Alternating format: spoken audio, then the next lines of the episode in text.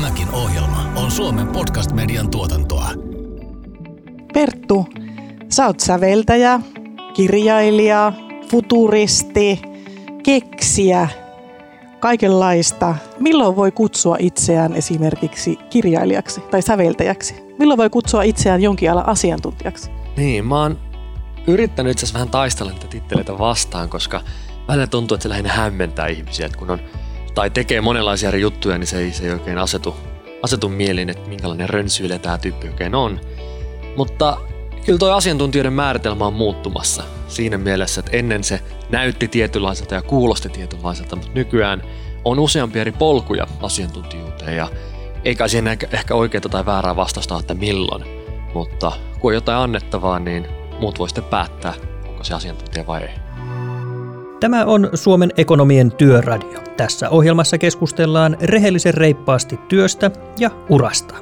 Tässä toisen kauden kolmannessa jaksossa puhutaan asiantuntijuudesta.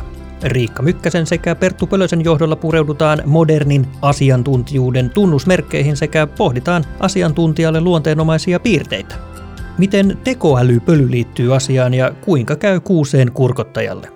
Vieraina tässä jaksossa ovat B2B-myynnin asiantuntija Jan Ropponen sekä koulutuspolitiikan erityisasiantuntija Mika Parkkari. Ohjelman on tuottanut Suomen ekonomit. Tänään siis keskustellaan asiantuntijuudesta ja vieraana meillä on Jan ja Mika. Jan Ropponen, olet koko työurasi ajan työskennellyt myynnin parissa ja nyt olet myynnin valmentaja ja konsultti. Miksi olet tehnyt tämän uravalinnan? Jos miettii näin, että myynti ehkä sanana moni saattaa tulkita sitä aika monelle eri tavalla, mutta mun mielestä se on ihan se on vaan strategian jalkauttamista ja, ja eli pitäisi saada niinku asioita aikaiseksi. Mä oon aikamoinen tämmöinen touhupetteri että tota, koulussa kun tein semmoisen arvion lukiossa, että no mikä ammatti sinulle sopii, niin siellä oli palomies, poliisi ja sitten aloin huomaa, että okei liike-elämässä aika mielenkiintoisia juttui.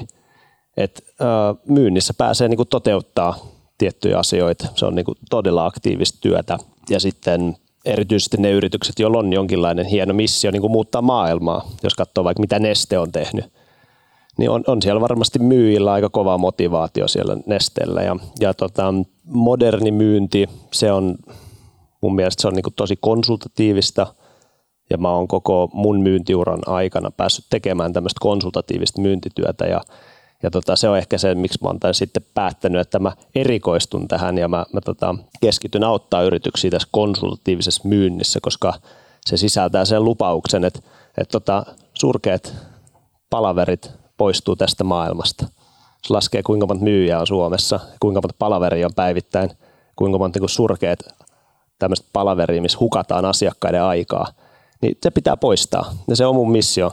Sitten mun työ on niin kuin valmista, kun ei ole yhtään huonoa myyntipalaveria Suomessa enää. Hyvä, kuulostaa kunnianhimoiselta. Tervetuloa mukaan keskusteluun. Suomen ekonomien erityisasiantuntija Mika Parkkari. Sinun asiantuntijuuden ala on koulutuspolitiikka. Mutta valitsitko sinä koulutuspolitiikan vai koulutuspolitiikka sinut? No kyllä voisi melkein sanoa, että koulutuspolitiikka valitsi minut, että se työura tai ura koulutuspolitiikan parissa lähti liikkeelle sieltä opiskelijajärjestötoiminnasta ja, ja sitä kautta totta kai kun se oli luonnollinen osa koulutuspolitiikkaa, se opiskelijajärjestömaailma ja se keskittyi erilaisiin koulutuspoliittisiin kysymyksiin, niin sieltä se into tai ajatus sitten ja jopa jonkinlainen ajautuminenkin sitten koulutuspolitiikan pariin, pariin toki lähti. Koulutuspolitiikkaa olen kuvannut jollain tavalla sellaiseksi tosi hitaasti muuttuvaksi elementiksi, että koulutuspolitiikka voidaan ajatella, että se tapahtuu noin sadan vuoden aikajänteellä melkein, melkein jopa joissain tapauksissa. Peruskouluuudistus, siitä on jo aikaa 60 vuotta ja niin edelleen, että koulutuspolitiikassa – maailmaa voi katsoa tällaisella pitkällä, erittäin pitkällä perspektiivillä. Sinänsä aika riistävää ja riipivää on joskus tietenkin har, harrastella tai harjoittaa ja, ja tehdä ammatikseen koulutuspolitiikkaa, kun ne muutokset tuntuu niin pitkä, pitkän kaaren, kaaren mukaiselta, toisin kuin joissakin muissa politiikan haaroissa tai politiikan lohkoissa, jossa esimerkiksi vaikka teknologia vaikuttaa hyvinkin nopeasti siihen politiikan sisältöjen kehittymiseen. Varmasti näin. Mutta aloitetaanpa teidän kanssa tällä ihan samalla kysymyksellä, mitä kysyin alussa Pertulta, että milloin voi kutsua itseään asiantuntijaksi? Kuka haluaa aloittaa, Jan vai Mika? Niin, no voin mä tämän ottaa, että et, tota, siis mun mielestä milloin vaan. Se on sitten eri asia, että miten muut sen näkee. Mun mielestä Perttu vähän viittasikin tähän. Oletko Mika samaa mieltä? No joo, kyllä mä ajattelen, että sitten kun on tavallaan jonkinlainen ää, tietämys, kokemus ja sitten tilannesidonnainen ikään kuin kyky toimia, toimia sen alan, alan kontekstissa tai, tai asian kontekstissa, jossa, jossa toimii, niin sitten alkaa olla jonkinlainen asiantuntijuus käsillä. Me ollaan joskus sanottu meidän opiskelijatoiminnassa toimiville aktiiveille, että opiskelija on hyvä asiantuntija, kun se toimii jossakin tiedekuntien tai yliopistojen hallinnoissa, koska hän on sen oman alansa, eli opiskelijan arjen paras asiantuntija. Niin kyllä se asiantuntijuus lähtee sieltä toimijuudesta ja, ja niistä, niistä kokemuksista, jotka, jotka itsellä siitä kulloisestakin asiasta on. Tietyssä mielessä, kun ajattelee, että nuoret on syntynyt aika erilaiseen maailmaan kuin niiden vanhemmat, niin nuorethan voi olla tästä heidän omasta uudesta ympäristöstään käsin myös asiantuntijoita, vaikka se ei näytä tai kuulosta perinteiseltä asiantuntijuudelta. Mitä mä haen takaa on se, että meillä voi olla vaikka 17-vuotias teini, joka on sosiaalisessa mediassa. Ja se lataa joka päivä videoita YouTubeen ja se tietää tasan tarkkaan, että mitä siellä kannattaa tehdä, mitä ei. Ja miten ne trendit kehittyy ja se on kukala vedessä siellä YouTubessa. Ja mä voisin muista hyvin perustellusti sanoa, että hei kattokaa tuota 17-vuotiaasta, se on Suomen paras somekonsultti. Koska kukaan ei vedä verta ja kukaan ei yllä hänen tasolleen siinä, että kuinka sulavasti ja hienosti hän tietää kaiken siitä. Ja sitten kun mä sanon näin, niin se ensimmäinen reaktio on tietenkin, no onko se nyt asiantuntija? Kun hän toi 17-vuotias, se ei näytä asiantuntijalta. Eikä se käytä asiantuntijan vaatteita. Eikä se puhu niin kuin asiantuntija. Se ei kuulosta asiantuntijalta. Mikään hänessä ei viesti meille sitä, että toi on Suomen paras. Ja tässä mielessä se, että mitä kautta asiantuntijuuteen päästään, niin se on muuttumassa. Mä näkisin sen näin. Sama, samasta syystä meillä on vaikeuksia niin kuin sisäistää vaikka sitä, että nuori tyttö, siis Greta Thunberg tai muu, voi olla asiantuntija, koska se ei vaan osu siihen muottiin. Meillä on edelleen hyvin vahva, tiukka kuva siitä, että, että mitä asiantuntijuus on. Ja sen takia mä sanoisin saman, mitä tuossa Jan sanoi, että kuka vaan voi olla, siis siinä mielessä. Mutta ehkä tässä on kyse myös jonkinlaista portinvartijuudesta, että monet kokee, että jos heidän tontilleen tullaan, niin me jotenkin yritetään suojella tiettyjä titteleitä myös. Jos mä kutsun itseäni tietyllä sanalla ja koen olevani asiantuntija, niin mä en niin kuin halua, että joku ohikiitävä niin kuin tähti tulee sinne niin kuin sorkkimaan mun, mun tontille, että ehkä tässä on jotain tämmöistä murrosta tapahtumassa, että vaikka nämä nuoret, jotka on syntynyt aika erilaiseen maailmaan ja ottanut sen itsestäänselvyytenä, kun ne eivät, ei ole nähneet mitään vastaavaa, niin äh, ehkä tämän takia asiantuntijuus kaipaa vähän harmaan sävyjä lisää. Niin voisi miettiä, että asiantuntija kenelle, koska mun isovanhemmat näkee, että mä oon joku Instagram-guru, ja mut silti kotona ehkä mun vaimo auttaa mua mun Instagram-storeen kanssa – että mun vaimollehan mä en ole asiantuntija, mutta isovanhemmille mä oon. Ja sitten voi, niin kuin, mä päivittäin teen erilaisten myyjien kanssa ja myyntijohdon kanssa hommia, niin mä näen niin kuin sen potentiaalin jokaisessa ihmisessä. Että jokaisessa on, niin kuin, voi sanoa, niin kuin 5-15 eri osa-aluetta, missä he vois olla asiantuntijoita. Sitä kyse on se, että kuinka syvälle me halutaan mennä. Ja se on ehkä eri keskustelu, että, että, että tota, kuinka niin kuin paljon kannattaa tai haluaa erikoistua, mutta ehkä me keskustellaan siitä vielä tänään. Mä jotenkin ajattelisin, että se asiantuntijuus tässä kaikissa näissä kuvatuissa esimerkkeissä, niin se on aika tällainen sosiaalisesti ikään kuin tilanne riippuvainen, että se määrittyy siitä, minkälaisessa tilanteessa ne ihmiset on, jotta se kokemuspohja tai tekeminen nimetään asiantuntijuudeksi vaikkapa se Greta Thunberg tai, tai Janin asiantuntijuus suhteessa hänen isovanhempiinsa tässä somemaailmassa, niin se on aika tilannesidonnaista. Ja silloin Janin isovanhemmat olettaa, että Janilla on jonkinlaisia kykyjä siihen somemaailmassa toimimiseen, jota siellä edellytetään. Ja siten se asiantuntijuus ikään kuin hänelle muodostuu siinä hetkessä.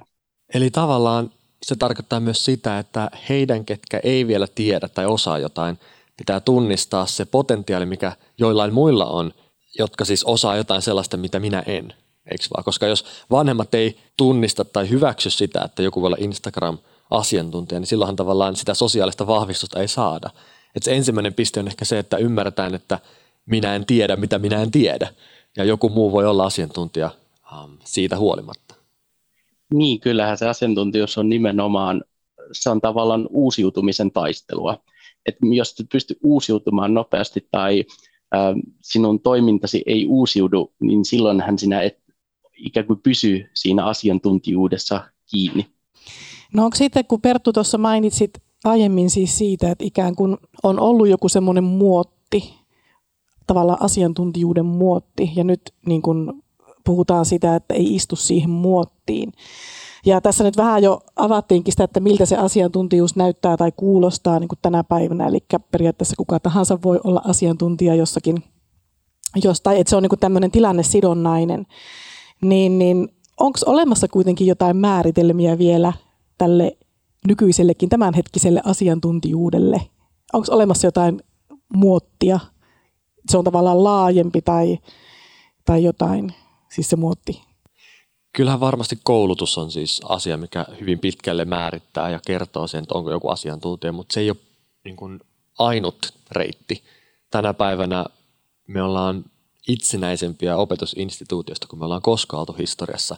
Mä voin käydä toiselta puolta maailmaa hakemassa nettikurssista jotain hyvin keskeistä tietoa, mihin mulla ei olisi mun kylässä ja kaupungissa ja maassa ketään asiantuntijaa.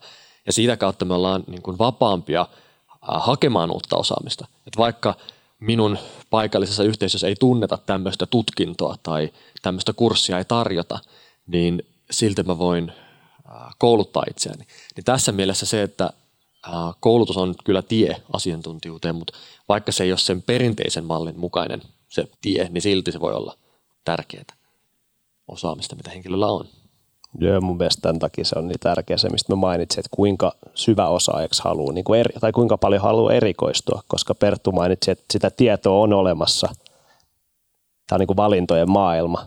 Ja, ja tota, se on ehkä niin kuin innostuneelle henkilölle, joka on kiinnostunut kaikesta, niin sehän on tämän päivän haaste, että mullakin on se sata kirjaa tuossa pinossa ja on niin kuin vaikea valita, että miten ne pari ekstra tuntia viikossa, niin kuin, mihin ne käyttää sitten. Tieto on, on tavallaan, niin kuin mullakin on tässä läppäri auki, niin mä voisin tässä, nyt jos antaisitte mulle 20 tuntia, niin kyllä mä luulen, että mä ehtisin olla jonkun uuden jutun asiantuntija tässä huomenna jo. Mutta se, mikä pitää ehkä tänä tiedon ja informaation tulvan aikakautena muistaa on se, että tiedon saatavuus ei ole sama se kuin tiedon soveltamisen taito. Ja ehkä tänä päivänä monesti me unohdetaan se, että kun me ajatellaan, että me saadaan nopeasti tietoa selville. Mä voin googlata mun vaivat ja mun, mun niin kivut, niin se ei tee musta lääkäriä, että mä saan sieltä niin vastauksia. Et se, että internetin myötä kaikki on lähellä, ei tarkoita, että sitä tietoa osasit soveltaa. Ja kun tossakin, mitä sanoit, sanoit aikaisemmin Mika, niin sehän on se soveltamisen taito ja se, se niin kuin, että sä pysyt mukana siinä pelissä ja päivität osaamista ja se on niin kontekstisidonnaista, niin siinä mielessä pitää myös olla tarkka siitä, että kyllä asiantuntijuus mun mielestä nimenomaan vaatii semmoista soveltamisen taitoa, eikä vaan taitoa saada tietoa selville tai muistaa sitä. Niin, että ei me ihan niin kuin Matrixissa, kun haluaa helikopteri lähteä lentämään se on mahtava elokuva. Mikä sitten on verkostojen merkitys asiantuntijan työssä? Jos ajatellaan siis niin kuin tavallaan niitä toisia saman alan ihmisiä, ne verkostot, mutta sitten toki myös niin kuin eri asiantuntijaryhmien kanssa. Niin, että jos on asiantuntija jossain globaalissa organisaatiossa, vaikka Ranskassa, niin, niin olisihan se aika hyvä, että tuntee vaikka 50 samassa roolissa olevaa ympäri maailmaa, koska siellä ne ratkaisee niitä samoja ongelmia. Mutta sitten jos on taas tämmöinen tota, vaikka pienemmässä organisaatiossa, niin sitten on varmasti aika hyvä, että on niinku yrityksen ulkopuolella sitten niitä, niitä verkostoja. Et tota, en mä nyt tiedä, onko se asiantuntijuudessa yhtään sen erilaisempi kuin muutenkaan elämässä. Että on elämä aika paljon parempaa, kun tuntee paljon ihmisiä. Niin, mä jotenkin ajattelisin niistä verkostoista sillä tavalla, että paljon puhutaan verkostoista ja systemaattisesta verkostojen rakentamisesta ja verkostojen merkityksestä ja siitä, kuinka tärkeitä ne omalle työuralle. Ja sitten kun katsoo aina ylöspäin, vaikkapa nyt jotenkin tästä 20 vuotta työuralla pidempään olleita ihmisiä, niin ajattelee, että no heillä on ehkä valtavat verkostot tuolla, että miten minä voin koskaan saavuttaa tällaisia verkostoja. Niin sitten palaan taas niihin keskusteluihin, joita opiskelijoiden kanssa paljon on käynyt, ja siellä ajatus siitä, että ne heidän verkostot on jo olemassa siinä heidän opiskelupiirissään, elämänpiirissään, harrastepiirissä siten, että he ei ehkä itse ajattelekaan, kuinka hyvät verkostot heillä jo siinä valmiiksi ikään kuin on olemassa. Tuo oli hyvä pointti. Ja verkostojen suhteen mä ajattelen jotenkin näin, että kun meidän kaikkien osaaminen on kuitenkin rajallista, niin siellä, missä meidän oma, omat kyvyt loppuu, niin sitten verkostojen niin rooli siinä kohtaa alkaa, että ne pystyy täydentämään sua. Ja mä oon huomannut sen, että kun tosiaan opiskelin sävellystä ja olin niin taidepiireissä koko pienen ikäni ollut musiikkipiirissä mukana, niin sitten kun perustin ensimmäisen firmani lukiossa ja aloin päätymään niin startup-piireihin ja lopulta piilaaksoon, niin sen niin kuin sai huomata, kuinka erilaisesti näissä niin kuin eri verkostossa ajateltiin ja jotenkin nähtiin ongelmia tai ratkaistiin niitä ongelmia. Ja se olisi hyvä muistaa näissä verkostoissa, että hakee nimenomaan erilaisia ihmisiä siihen, koska se on ihan selvä, että koodari ja lakimies ja floristi ja taiteilija ratkaisee vähän erilaisella ajattelulla niitä ongelmia. Ja silleen, että jos on pelkästään saman niin kuin alan ihmisiä ympärillä, niin voidaan olla, että kaikki ollaan samaa mieltä siitä, että mikä se ongelma nyt tässä meillä on, mutta kaikki ollaan yhtä paljon väärässä siinä. Et verkoston pointti on ehkä myös tuoda sitä niin kuin, äh, monipuolisuutta siihen ajatteluun ja diversiteettiä, että et, et ei niin kuin käy semmoinen sokeus, että et mä oon niin hyvä tässä mun omassa jutussa, mä oon niin kova asiantuntija, että se dominoi muiden näkökulmien niin kuin yli, kun taas me kaikki tullaan yhdestä tietystä kulmasta yleensä siihen asiaan. Eli kannattaa välttää kuplautumista. Niin, siis jos ajatellaan vaikka, vaikka ilmastonmuutosta, mä oon käyttänyt tätä esimerkkiä useasti ja se on mun kirjassakin, mutta et jos mä kysyn ihmisiltä, että miten ratkaistaan ilmastonmuutos, niin ne vastaukset vaihtelee hyvin paljon riippuen siitä, että kuka vastaa, eikö vaan? Jos mä kysyn poliitikolta, niin poliitikko sanoo tietenkin omasta näkökulmastaan käsin, että regulaatiolla tietenkin se ratkaistaan ja lainsäädännöllä, että näin se maailma muuttuu niin uusien lakien myötä. Mutta jos mä kysynkin yrittäjältä, niin ne ei vastaa lainsäädäntö, vaan ne sanoo, että yritykset on paljon ketterämpi kuin yksikään hallinto, että me saadaan valtavalla skaalalla tehtyä päivässä muutoksia, että meillä on valta ja vastuu, kato kuka tätä maailmaa muuttaa. Mutta jos mä kysynkin opettajilta, ne sanoo, että kaikki lähtee koulutuksesta, koska meidän pitää ymmärtää vielä enemmän tämä koko iso kuva ja ilmiö, että mikä, mikä vaikuttaa mihin. Jos mä kysyn futuristit, ne vannoo teknologian varaa ja taiteilijat sanoo, että pitää tehdä kulttuuria ja saada niin kuin tunne kaiken taustalla. Ja jotenkin mun pointti tässä on se, että jokainen näistä ammattilaisista, näistä asiantuntijoista antaa ihan eri vastauksen tähän samaan kysymykseen, joka kertoo vaan siitä, että me yleensä tullaan aika vahvasti sillä omalla kokemuksella, omilla välineillä siihen, että mitä tässä pitäisi tehdä. Ja sen takia olisi hyvä pitää huoli siitä, että kun meillä on tämmöisiä kompleksia, isoja ongelmia ja tulevaisuudessa varmaan yhä enemmän on niin kuin monimutkaisia asioita pöydällä, niin pidetään huoli, että meillä on eri näköisiä, ikäisiä, taustaisia ihmisiä, jokainen kertomassa oman näkökulmansa, että mikä heidän mielestään, heidän asiantuntijuudestaan käsin on se ongelma. Ei, ei opettajat yksin ratkaise koulutusta, eikä lääkärit ratkaise yksin terveydenhuolto ja niin edelleen. Me tarvitaan niin kuin isompi joukko, isompi verkosto siihen, siihen mm. taustaksi. Hei, mennään vähän eteenpäin toiseen aiheeseen. Mä haluaisin kysyä teiltä, että mitä te ajattelette henkilöbrändistä? Se on sana, mikä jos isossa keskustelussa käydään, niin monilla nousee karvat pystyyn, niin kuin, jos ajatellaan, niin kuin, että jokaisen meistä työelämässä nyt ja ikuisesti. Tavallaan, että, että onko se ihan näin, mutta että Tarviiko asiantuntija henkilöbrändi? Tarvii. Kyllä. Niin, kyllä se mä olen ehkä se tyyppi. Mä oon se tyyppi, joka nostaa karvat pystyyn tai jolla nousee ne karvat pystyyn siellä, jos aletaan ikään kuin saarnaan henkilöbrändin tärkeydestä tai henkilöbrändin merkittävyydestä omalle työuralle. Tai etenkin, jos sanotaan, että se on aivan oleellinen tai elimellinen osa. Että kyllä se, kyllä se jotenkin ajattelisi, että se toiminta mitä, mitä teet sun asiantuntijoilla, niin ei se aina tarvitse Twitteriä tai ei se tarvitse aina tämähän on just tämä, että hyvin julkista presenssiä. Tarvitseeko yritysbrändi niin brändi kenelle? Koska brändi on mielikuva tietynlaisille ihmisille. Niin nyt tämä henkilöbrändi yhdistetään usein siihen, että kaikkien pitää tuntea tämä henkilö tai kaikkien pitää tuntea tämä yritys. Mutta eihän se ole niin. Sehän voi olla, että yrityksellä on sata asiakasta Ja ne on ainoat, jotka siitä tietää, tai sitten ma, niin potentiaaliset asiakkaat. Kukaan muu ei tiedä tästä yrityksestä. Silti sillä on ihan helkutin vahva brändi. Niin brändi niin kuin missä piireissä? Niin se on enemmänkin sitä, mitä mä mietin, kun moni puhuu tästä henkilöbrändäyksestä. Ehkä Mika, tämä on se, mikä sua ahdistaa, kun puhutaan tästä tämmöisestä väkinäisestä henkilöbrändin niin kuin rakentamisesta joka puolella tällä hetkellä. Niin, tämä oli ehkä se näkökulma juuri, että kun sitä henkilöbrändiäkin myydään, että se on tuote, joka sinun pitää itsellesi ikään kuin hankkia tai ostaa. Miten sitä brändiä rakennetaan? No, miten yritykset rakentaa brändejä? se, on, se on aika monella hyvällä niin kuin yrityksellä on vahva tarina, vahvat arvot, ne on tehnyt asioita. Ja tämähän mua vähän tässä henkilöbrändin rakentamisessa ahdistaa, että moni niin kuin, yrittää tavallaan aika heikolla substanssilla rakentaa brändiä. Se on sama kuin yritys, yritysjohto sanoi, että meidän pitää kyllä kiillottaa nyt vähän meidän brändiä, tehdä brändiuudistus. Mutta sama shittiä siinä taustalla.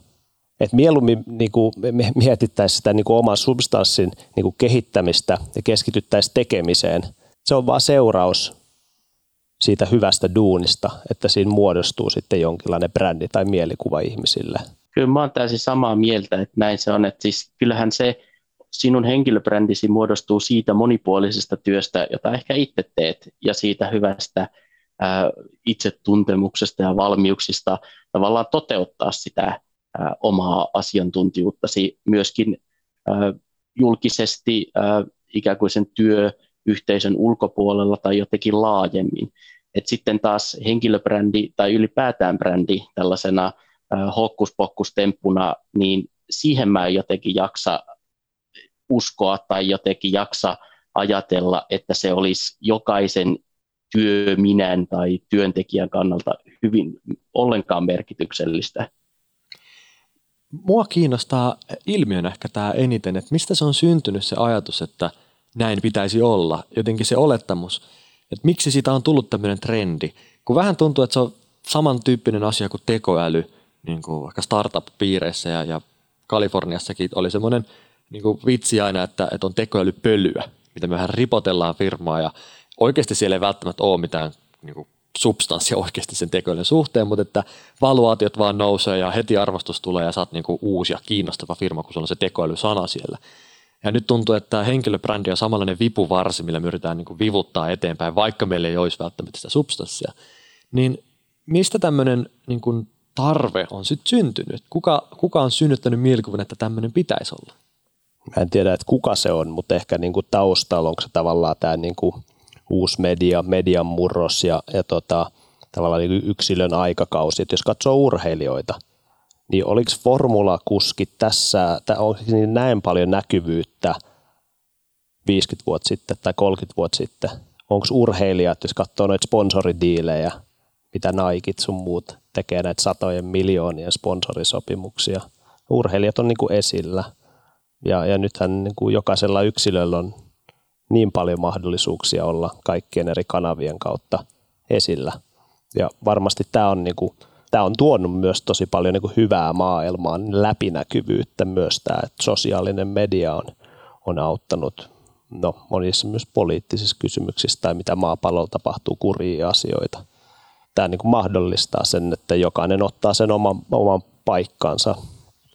Niin, että voi ajatella, että tämä on hyvin vanha ja tuttu asia meille, että me ihannoidaan jotakuta ja siis vaikka siitä lähti, että klassismissa oli opera laulajat, niitä isoja diivoja, joista kirjoitettiin, joka oli niin ison ihailun kohde. Mutta nyt kun me ollaan saatu sosiaalinen media ja kaikki on saanut vähän niin kuin ne välineet tulla sellaiseksi, niin me jotenkin alettu ajatella, että se on uusi normi, vaikka se on sitten vähän väkinäistä.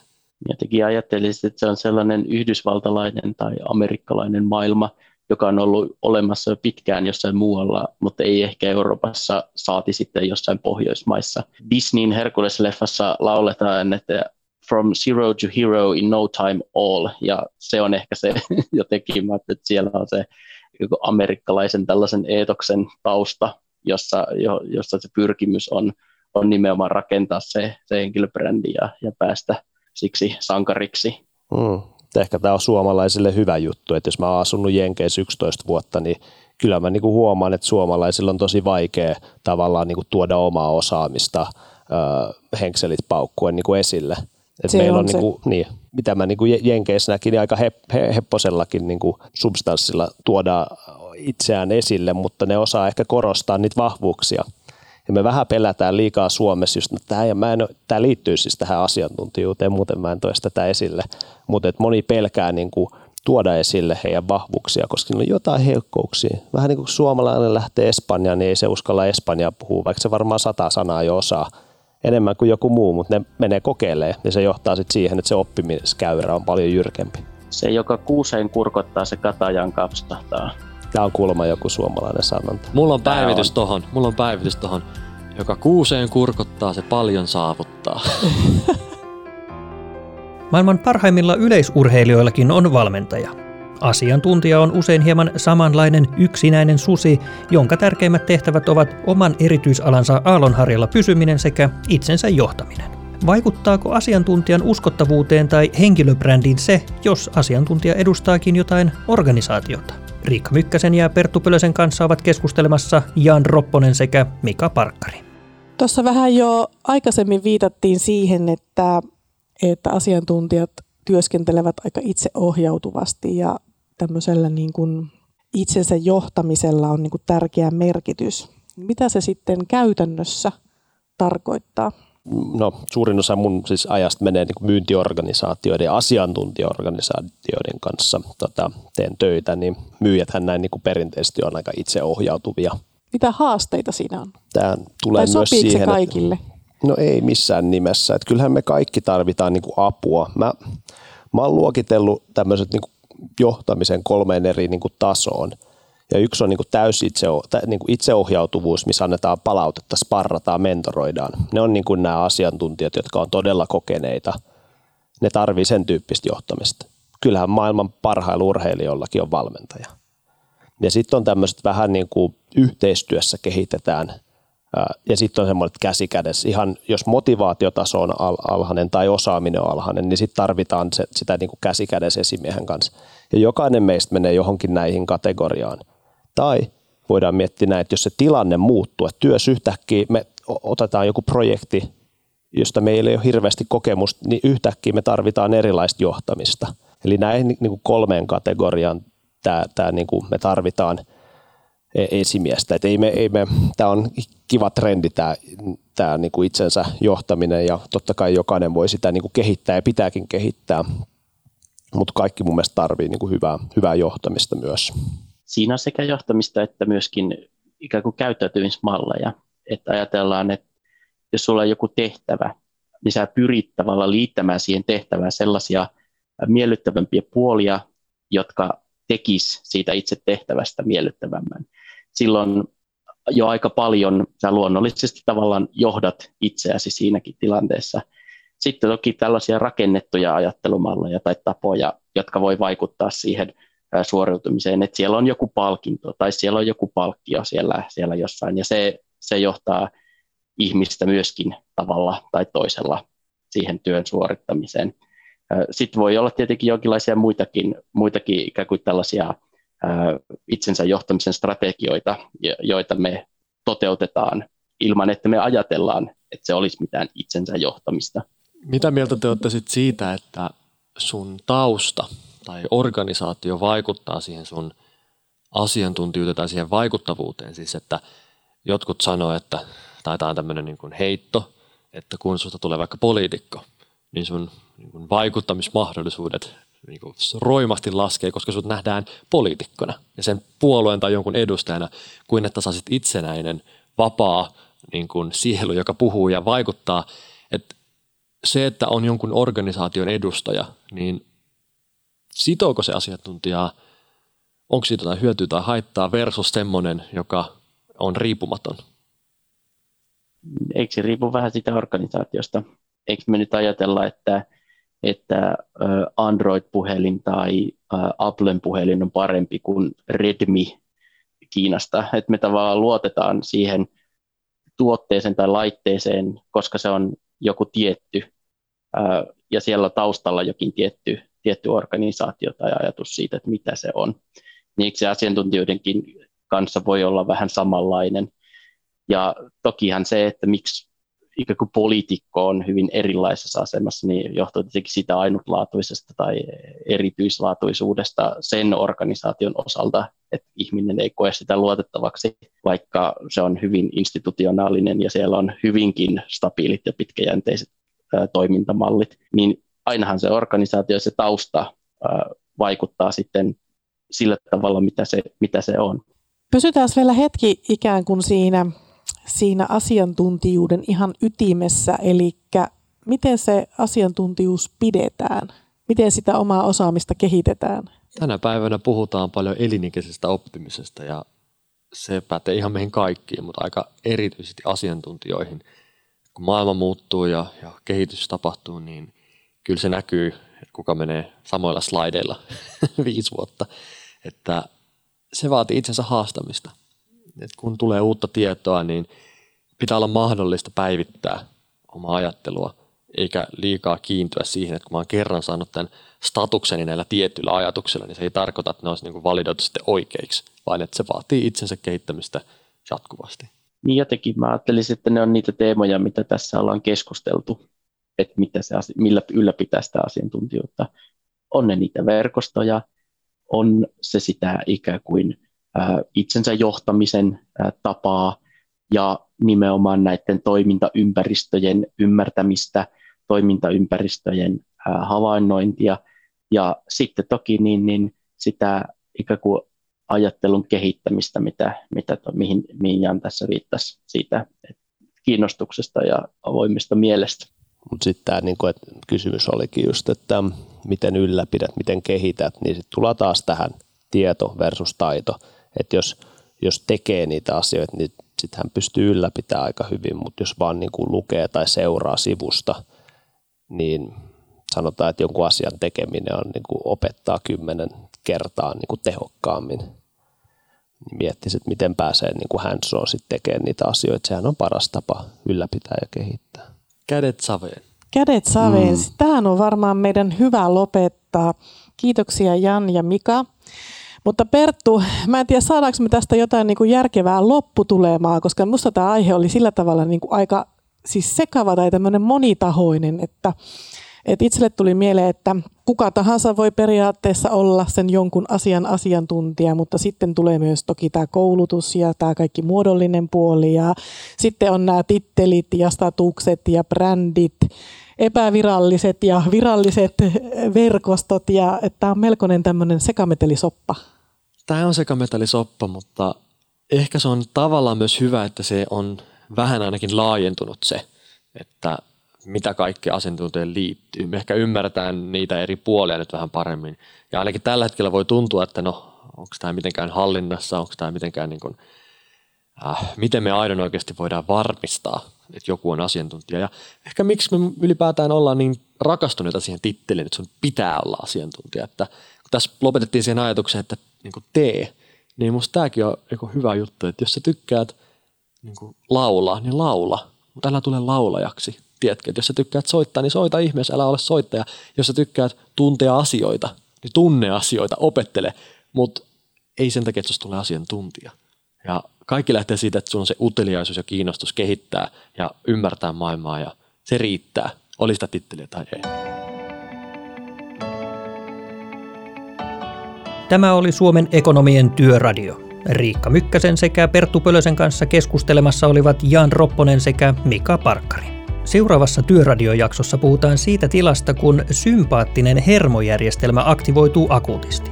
Tämä voi tapahtua jouluna, mutta usein se liittyy työhön. Ensi kerralla aiheena on stressi. Työradion tuotti Suomen Podcast Media. Mikäli pidit tästä jaksosta, muista tilata Työradio Apple Podcastissa tai seuraa Spotifyssa, niin kuulet uudet jaksot ensimmäisten joukossa. Jätä myös arvostelu, niin muutkin löytävät tarinoidemme pariin.